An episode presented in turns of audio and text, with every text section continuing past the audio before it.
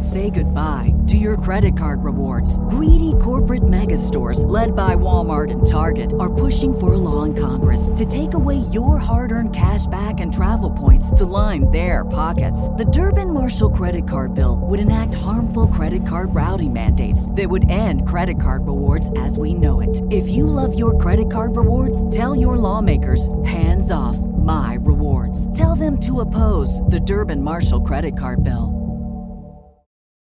Is there any truth to the conspiracy theory that Child Protective Services is not a government organization to protect children? It's actually a front for the shadow people. guess who came up with guess who came up with that theory? And then it's prom night. And while at first glance it may look like a standard ghost story, this one may finally answer the question when you die, do you get to choose where you haunt? Today on Dead Rabbit Radio.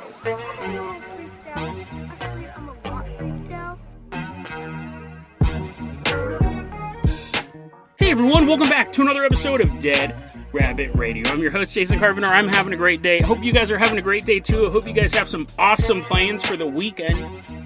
We got a ton of stuff to cover, so we're going to get started right away. First off, walking into Dead Rabbit Command is one of our Christmas live stream contributors. Everyone put on your protective gear because in flies B. Woohoo! Yeah, come on.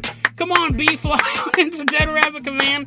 B, you're going to be our captain, our pilot this episode. If you guys can't support the Patreon or support the show financially, I totally understand.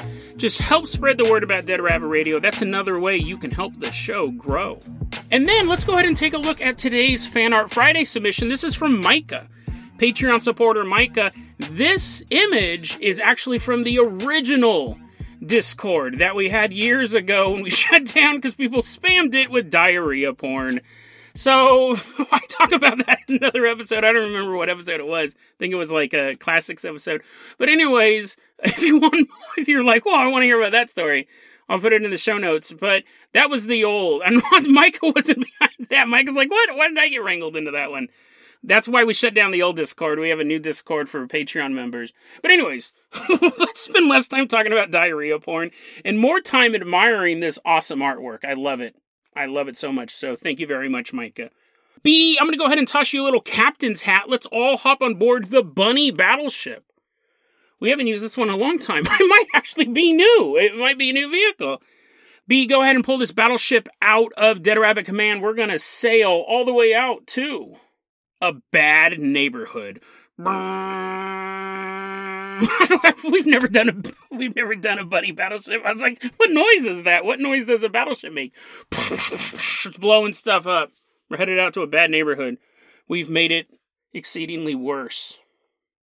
Methamphetamine use and the shadow people, there's such a close relationship between these two. Meth psychosis, they say, actually isn't. When I say they say, meth heads say this, no one else does. But someone who's an aficionado of methamphetamine, they'll go, meth psychosis, it actually allows you to see through the dimensions. It's not that we've stayed up for three days straight. It's not that we have formaldehyde pumping through our veins. It's it's a superpower. It's a superpower. Watch me fight these five cops at once. We're like, ah. You can see the true reality. You can see through reality when you're on methamphetamines. Now, I'm not saying that as a fact. I'm not saying that's a scientific fact at all. But you will be hard pressed to find a meth veteran. I mean, maybe a newbie. Maybe a newbie's like, I don't believe in all that shadow people stuff. And the people around him, as they're passing the pipe, they're like, You will, young man. You will. You can find accounts of these stories all over. I remember at one point on Reddit, I was subscribed to the meth subreddit because I thought it was funny. Because I thought it was funny. I was always finding these great stories. But I had to unsubscribe because I'm also subscribed to all these paranormal subreddits. I lost track of who was talking about what. So many people on the meth subreddit talk about things that are just casual paranormal activity. Ghosts and, and shadow people and seeing things and paranoia, conspiracy, they're out to get you. Although in this in this case, they're not being gang stalked. There's actually gangs stalking them and law enforcement trying to crack down on them. Well, I came across this one. Uh, this is a standard title for something in the meth subreddit. It goes Meth opens a portal to another dimension inhabited by the shadow people. I wonder, you know, it's funny because, you know, I know of paranormal researchers who are like, dude, like, you really haven't researched the world around us until you start doing DMT or ayahuasca or drinking a bunch of cough syrup, or preferably all three at once. I wonder how many, because uh, part about being a paranormal researcher is you're constantly pushing the limits. You want to know the unknowable. You want to experience that which no man was meant to experience. I wonder how many people who started off as paranormal researchers started doing meth because they're like, this is just this is just helping with my research, honey. I can stay up for three days straight. You know how many articles I can read? Plus, I vacuumed. I vacuumed the entire house and the neighbor's house. Well, anyways, in response to this statement that meth opens a portal, and the person who posted that said, I want to hear about your shadow people stories, we're going to meet someone who goes by the handle Inari Nadine Rika. I'm going to call you Nadine for short. Nadine is posting on the meth forum, and here's the thing. Every so often, a meth head is right. Everybody can, everyone can guess something eventually. And to be fair, they do spend a lot of time staying up thinking about stuff. Most of the time, it's just how to fix a blender and how to get a blender in the first place so they can fix it. They know how to improve a blender. They came up with the best blender idea ever. But every so often, you know, I, am not going to say that people who do meth are always wrong. They're right every once in a while, just like all of us. Nadine tells this story. Nadine goes, "Listen, it was 11:30 in the morning one day. It was a Tuesday. And I was walking through a bad part of town with a friend. Now, I wasn't familiar with this part of town. I'm not normally out here. I'm an upstanding citizen. I usually go to church 5 days a week. But this particular day I was high on meth at 11:30 in the morning on a Tuesday. I'm walking through this neighborhood with my buddy. And walking towards us is a little boy in a school uniform, and he's wearing a backpack. Now, this kid was about five or six years old, and using meth mathematics, I was able to figure out wait a second, how was a kid that young walking down the street at 11:30 a.m. on a Tuesday? This kid should be in school. He definitely has on a school uniform. Why isn't he in school? So Nadine looks around and she realizes there's no bus stops in the area.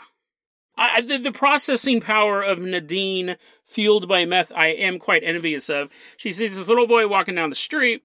She scans the area. There's no bus stops around, and there's definitely no school bus stops around. So how did this kid get here at 11:30 in the morning on a Tuesday with no school buses around? But he wasn't alone. This little boy wasn't alone. He was with an, an adult. He was with an adult man. So you may think, dad, uncle, baseball coach, bus driver, bus driver. He's looking for his bus. He's like, Where did I put it, kid? You were the last one on it. But something else, something else sparked off in Nadine's mind that made her highly suspicious of this duo walking towards them. She said that they were not, she goes, I'm not racist. I'm not racist. But they were not color related. I think that she's implying, or basically saying, one is black and one is white. And that makes her suspicious, but she's not racist. she's not racist. But she did find it suspicious that at 11:30 on a Tuesday morning, walking in this not very good neighborhood, is a 5-year-old boy in a school uniform but no school buses around and an adult who is not color related to him. Makes her very very suspicious and she begins to feel like something is wrong here. So she turns to her friend. Now, and you, let's do a little interlude here. You may go, Jason, that actually is kind of suspicious. I always look to make sure people are color related. The, it is suspicious. The kid's not forget the color related part, but other, the rest of it is suspicious. Even if they're both the same race, it is weird. What are they doing out here, walking through this bad neighborhood? fine, we can have that discussion. We can come over to my house at three in the morning, we'll smoke a little bit, we'll talk about it for 18 hours. But to let us know what okay so remember she's with her friend. And when she turns to her friend and goes i think there's something suspicious about that her friend who knows nadine very well says just shut up shut up. What are you talking about you big weirdo? He goes mind your own business. Just mind your own business. So the two groups pass each other. Nadine and her friend and the non-color related duo they just walk past each other. Well, it's only about 30 seconds that Nadine is now past this kid and this adult, and she's really freaking out. She's having basically a full on panic attack because she realizes that kid is probably in danger. And she says, I wanted to chase them. I wanted to chase them but I wouldn't grab the kid. I wouldn't I wouldn't startle them. I would just run full speed towards two strangers. But she goes, "Listen, I wouldn't run up and like grab the kid or start screaming. I would simply ask if everything was okay. I'd look at the boy, look at the adult, look at the boy again to make sure that they're not the same color, and then I would say, "Is everything okay?" And if it's nothing, it's nothing. But if it's something, I love this quote. I love this quote that she left. You're like, Jason, when are we getting to the shadow people? You're all waiting for a paranormal story. You're like, oh man, is he tricking us? She has this quote. She goes, Pers- oh, this is worrying. If you want to do methamphetamines, like I'm not an advocate of it. I've seen it destroy people. It landed my cousin in prison for murder. Not a fan of methamphetamines, but it could always be it could always be worse, right? Let me read this quote to you. Personally, as a mother myself, so then I'm wondering, like, so where are her kids at? Maybe her kids are on a school bus going to school. It's 11:30 at Tuesday.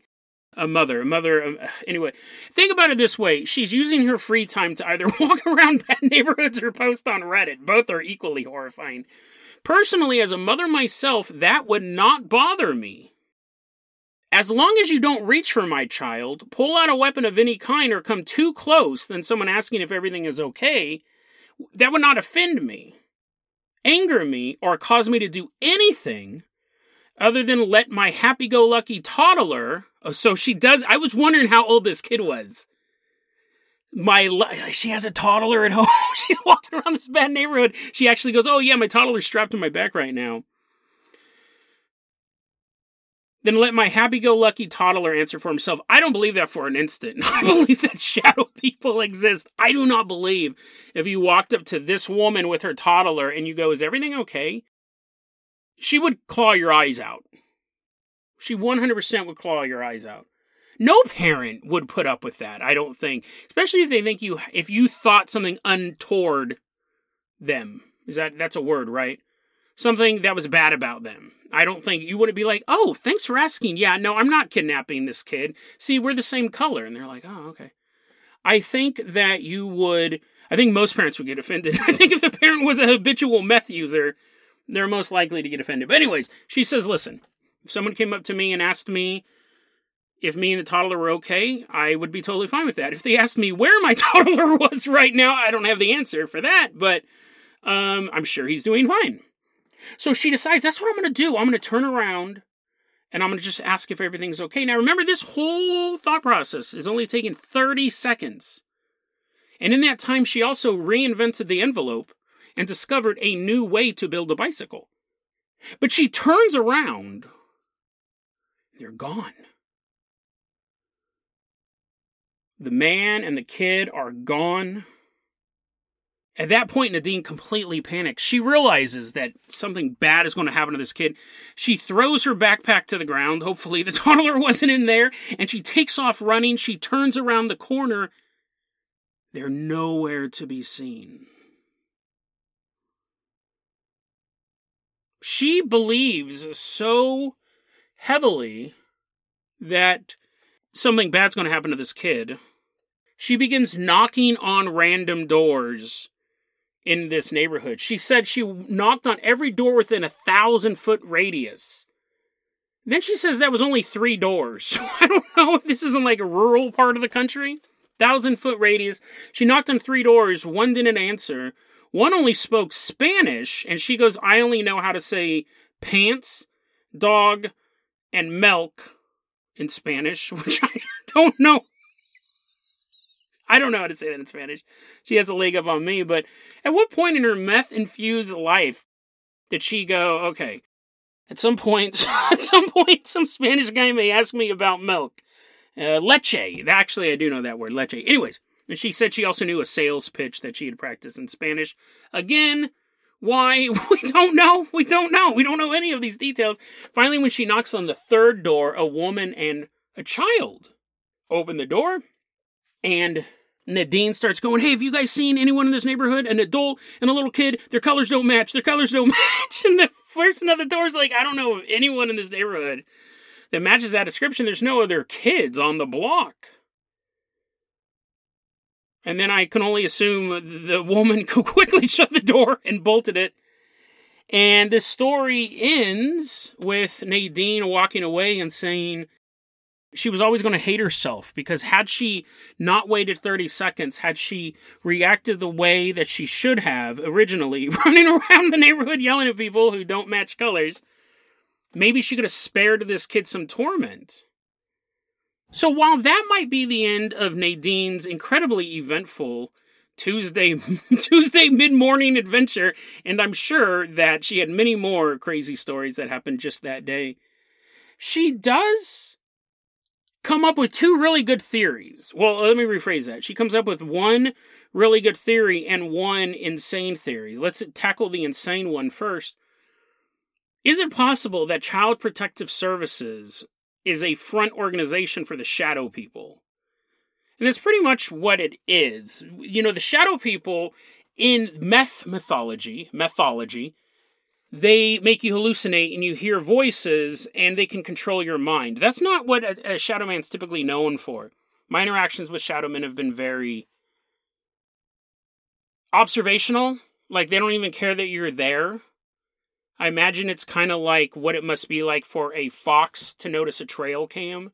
Can't really comprehend it. It, it realizes something's there that shouldn't be. In that situation, we're the fox. The when I ran into shadow people, I'll put the episodes in the show notes, but they're just so alien and so obtuse to the fact that we're even standing there. It's, it's super fascinating.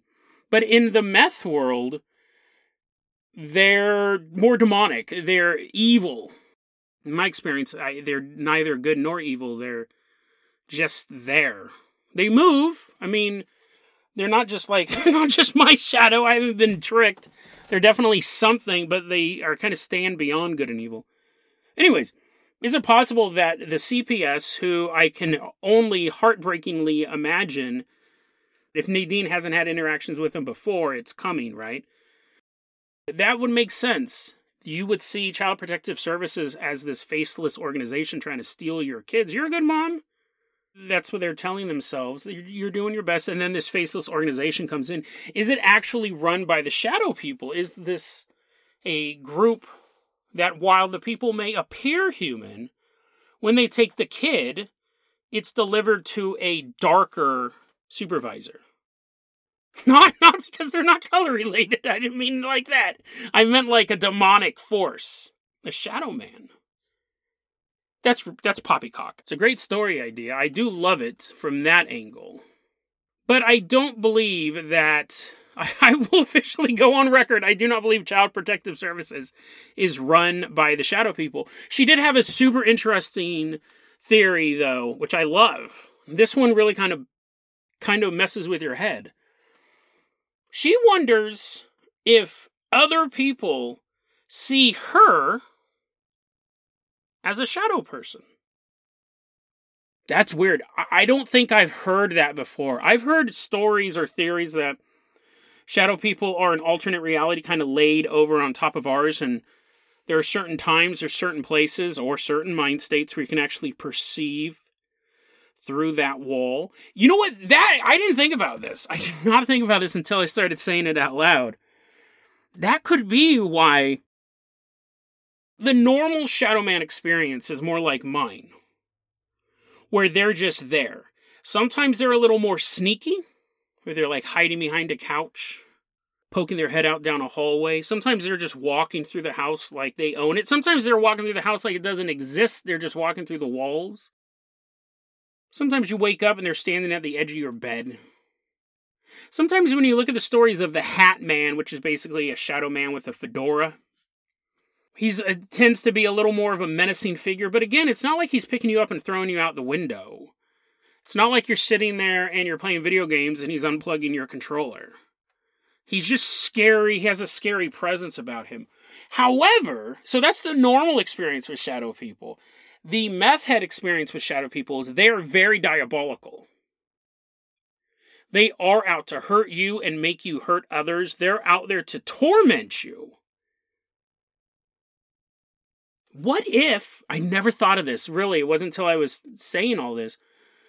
What if Nadine is right in the sense that when a normal person sees a shadow person, they are seeing a shaded reality of the reality they inhabit, which, you know, I'm not saying everyone's life is perfect by any means, no one's is.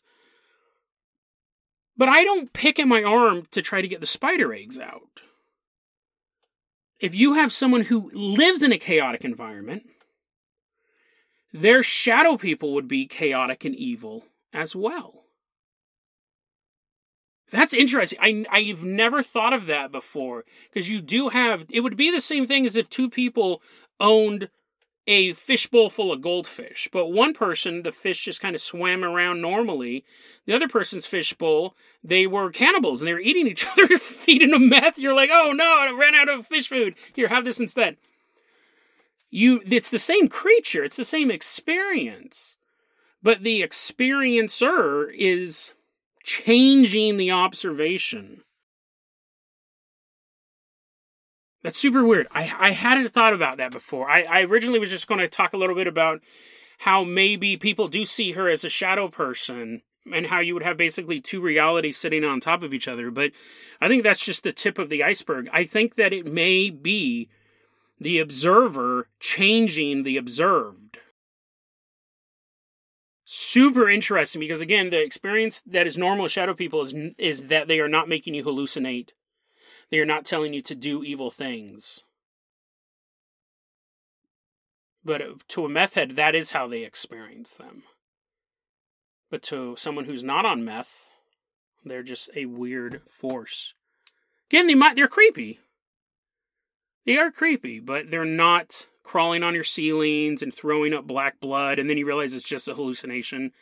And your new blender that you designed is a success, but now you no longer have a left hand. That's not what we see in normal Shadow People stories. So I'm gonna actually look more into that. That'll be really interesting to see. I'm like, I gotta try meth now. That's it, guys. I gotta go deep into this rabbit hole. B, I'm to go ahead and toss you the keys to the Carpenter copter. Let's leave behind this neighborhood. Make sure that Nadine has not stolen anything out of the Carpenter copter while it briefly lands and we load on board. Fly us all the way out to California, which actually may have been where that first story took place.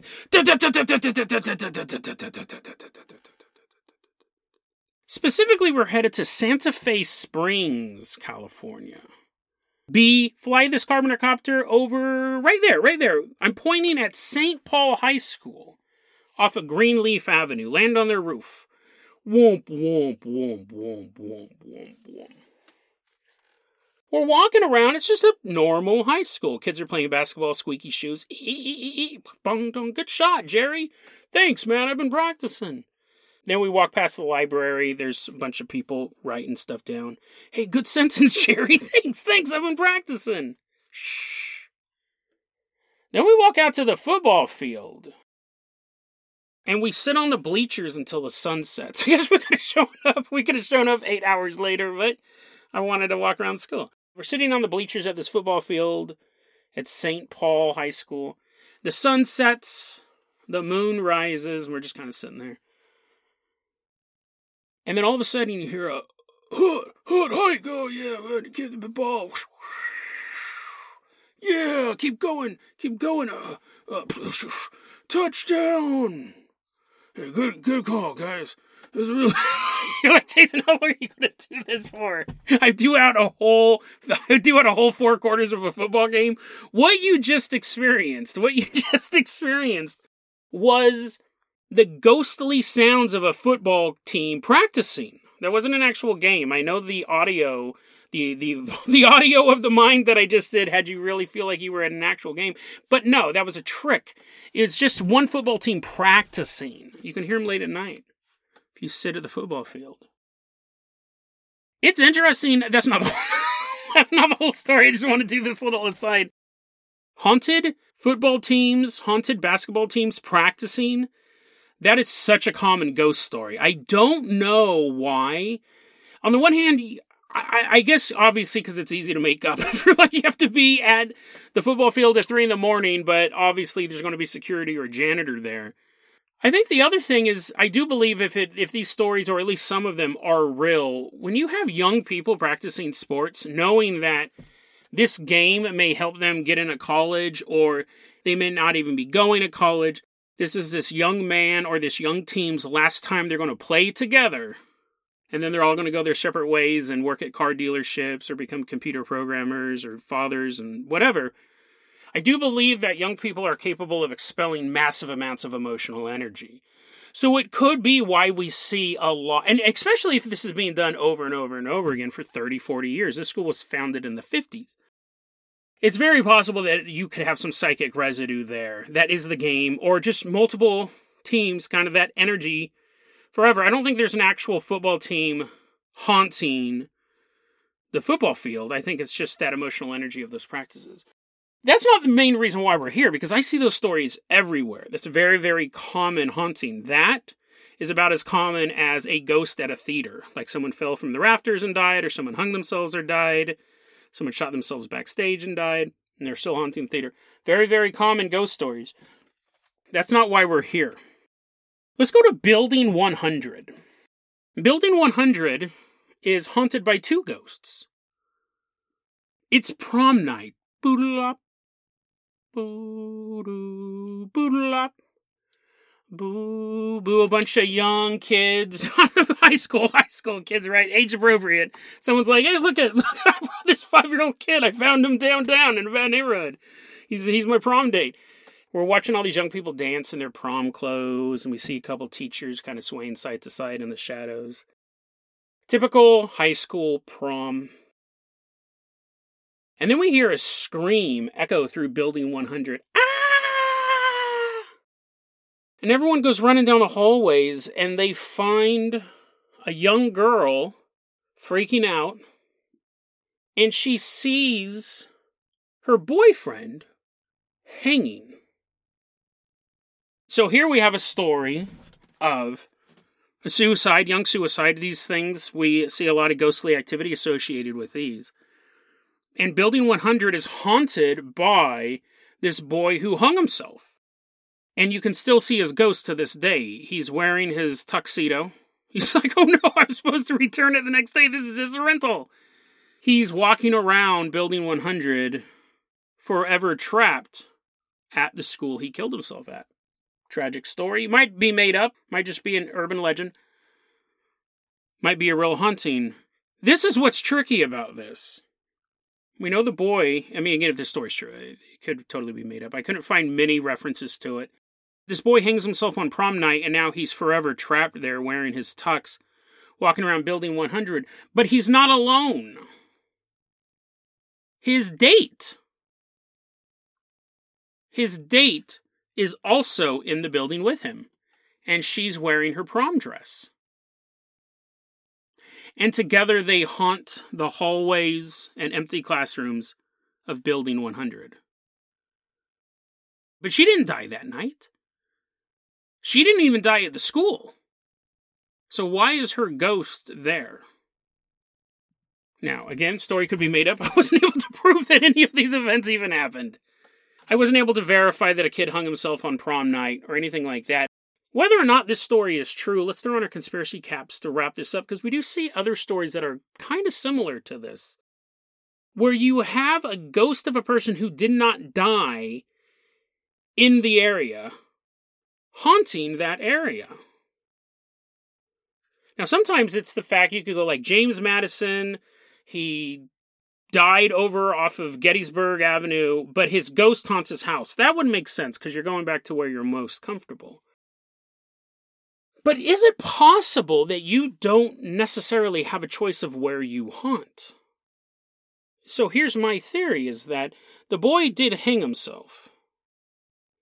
And the girl went on to live a full life. But when she died, why does her ghost end back up here? It could be something like Titanic. I'm going to reference a fictional movie. It could be, remember that movie? Spoiler alert. When the Titanic sinks and Jack drowns, Rose went on to live a full life and became like an airline pilot and a machinist and a scientist and did all these things with her life. And then at the ending, she dies and her ghost is young at the bottom of the ocean with Jack and everyone else trapped on the Titanic, which actually is kind of weird because at the end of Titanic, when it's not like it's a documentary or anything like that, but think about it, Rose died. She did all that great stuff, and then she had a bunch of kids, and then she died, and she is now haunting the Titanic. But they showed like a ghost in a captain's uniform, and they showed like a ghost maid standing there. Like, what are they doing for eternity? Like now, yeah, fine, you're on the Titanic. That's pretty nice, but the maid is like, oh, this sucks. I'm a maid forever. I'm constantly like cleaning people's sheets. You always got to get the ectoplasm out. Slimer's running around eating the buffet every day. You're like, oh man. Like what, that? Are they trapped? I should stop talking about Titanic and get back to this. It's possible that it was the Titanic effect, is what I'm calling it now. Is you go back to your happiest memory. And maybe she truly did love this guy and he hung himself and she never got over the heartbreak. Even though this girl also went on to become an airplane pilot and a mechanic and a scientist, when she died, she came back to the high school and now they walk the halls together. That's possibility one, and that's the good possibility.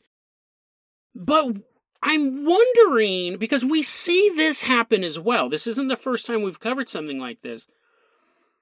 Is it possible that when this young man hung himself, he trapped her spirit there. So she went on and lived a full life, but when she died, she didn't go back to where she was happiest. She was dragged back. She was dragged back there by the boy's anguish and pain and sorrow and possibly even hatred. And she's trapped there, walking through this school with a man who hung himself on prom night. Because it is interesting, we do see versions of this where people are killed and their ghosts haunt that area.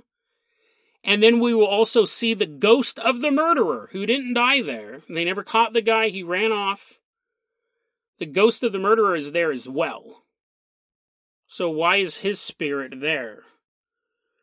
Is it possible that when you die, the darkness and the evil can actually summon you back to not the place where you're the most happy, but the place that will hurt you the most. James Madison's all I hate this house. This is the worst house ever. I wish I died on the Titanic. Is it possible that that I mean what makes that so terrifying is imagine if you did have like a serial killer or just a regular killer. Your next door neighbor blows your brains out because you're running the lawnmower at six in the morning. And then you figure, okay, I'm, I'm going to be haunting my house. I'll sit down, I'll watch ESPN. No biggie. But then you find out you're trapped in your neighbor's house and he doesn't even he doesn't even have cable, he doesn't even have internet. You're like, "Oh, this is truly suffering." You're just this ghost sitting there and it's a television set that has 3 channels. Is that possible? Because we do see examples of it. That's what's so scary about it. Is it possible that souls can be dragged back? I guess the third option is it may be his ghost and it's her psychic residue. It's her suffering of watching this young man, this man that she brought as a date to the prom. I don't know if they were like long term boyfriend and girlfriend or if, you know, they this is their first date. Be a bad first date. Sorry, bud, you're not gonna have a second date. You left a really bad impression. Could it just be her psychic residue like flooding the area? So it's not her, but an image of her, an impression of her, the real her that died either passed on or is haunting somewhere else. Because again, going back to the James Madison thing, sometimes when we see with these big figures, they'll haunt multiple locations at the same time. So it could be that it could be that ghosts don't exist and all these stories are made up. But I don't think so. I think ghosts do exist. It could also be, though, that it's impressions of them all around. They, they didn't just have one place they loved, they had multiple places they loved. But, you know, again, at the end of the day, we don't know. What we if if this story is true, one person died, but two ghosts exist. And the other person died at some point. She would have been older. She would have moved on with her life, but why is her ghost in this building? And is it possible that it's either just an impression, which would be okay, it's not the real her, or she chose to go back there because that was her true love and she was always heartbroken that he killed himself and now they can spend eternity together in a haunted high school? Or is it possible that when he hung himself, he doomed her to walk those halls with him forever, whether she liked it or not? And if that's the case, we got to look at all these other stories of serial killers and horrible people brutally destroying lives left and right. When they die, when those killers die, are they trapped in their own hell? Or are they surrounded by the souls of those they slaughtered, living like a king on a throne made of torment, and having dominion over their innocent victims? until the end of time.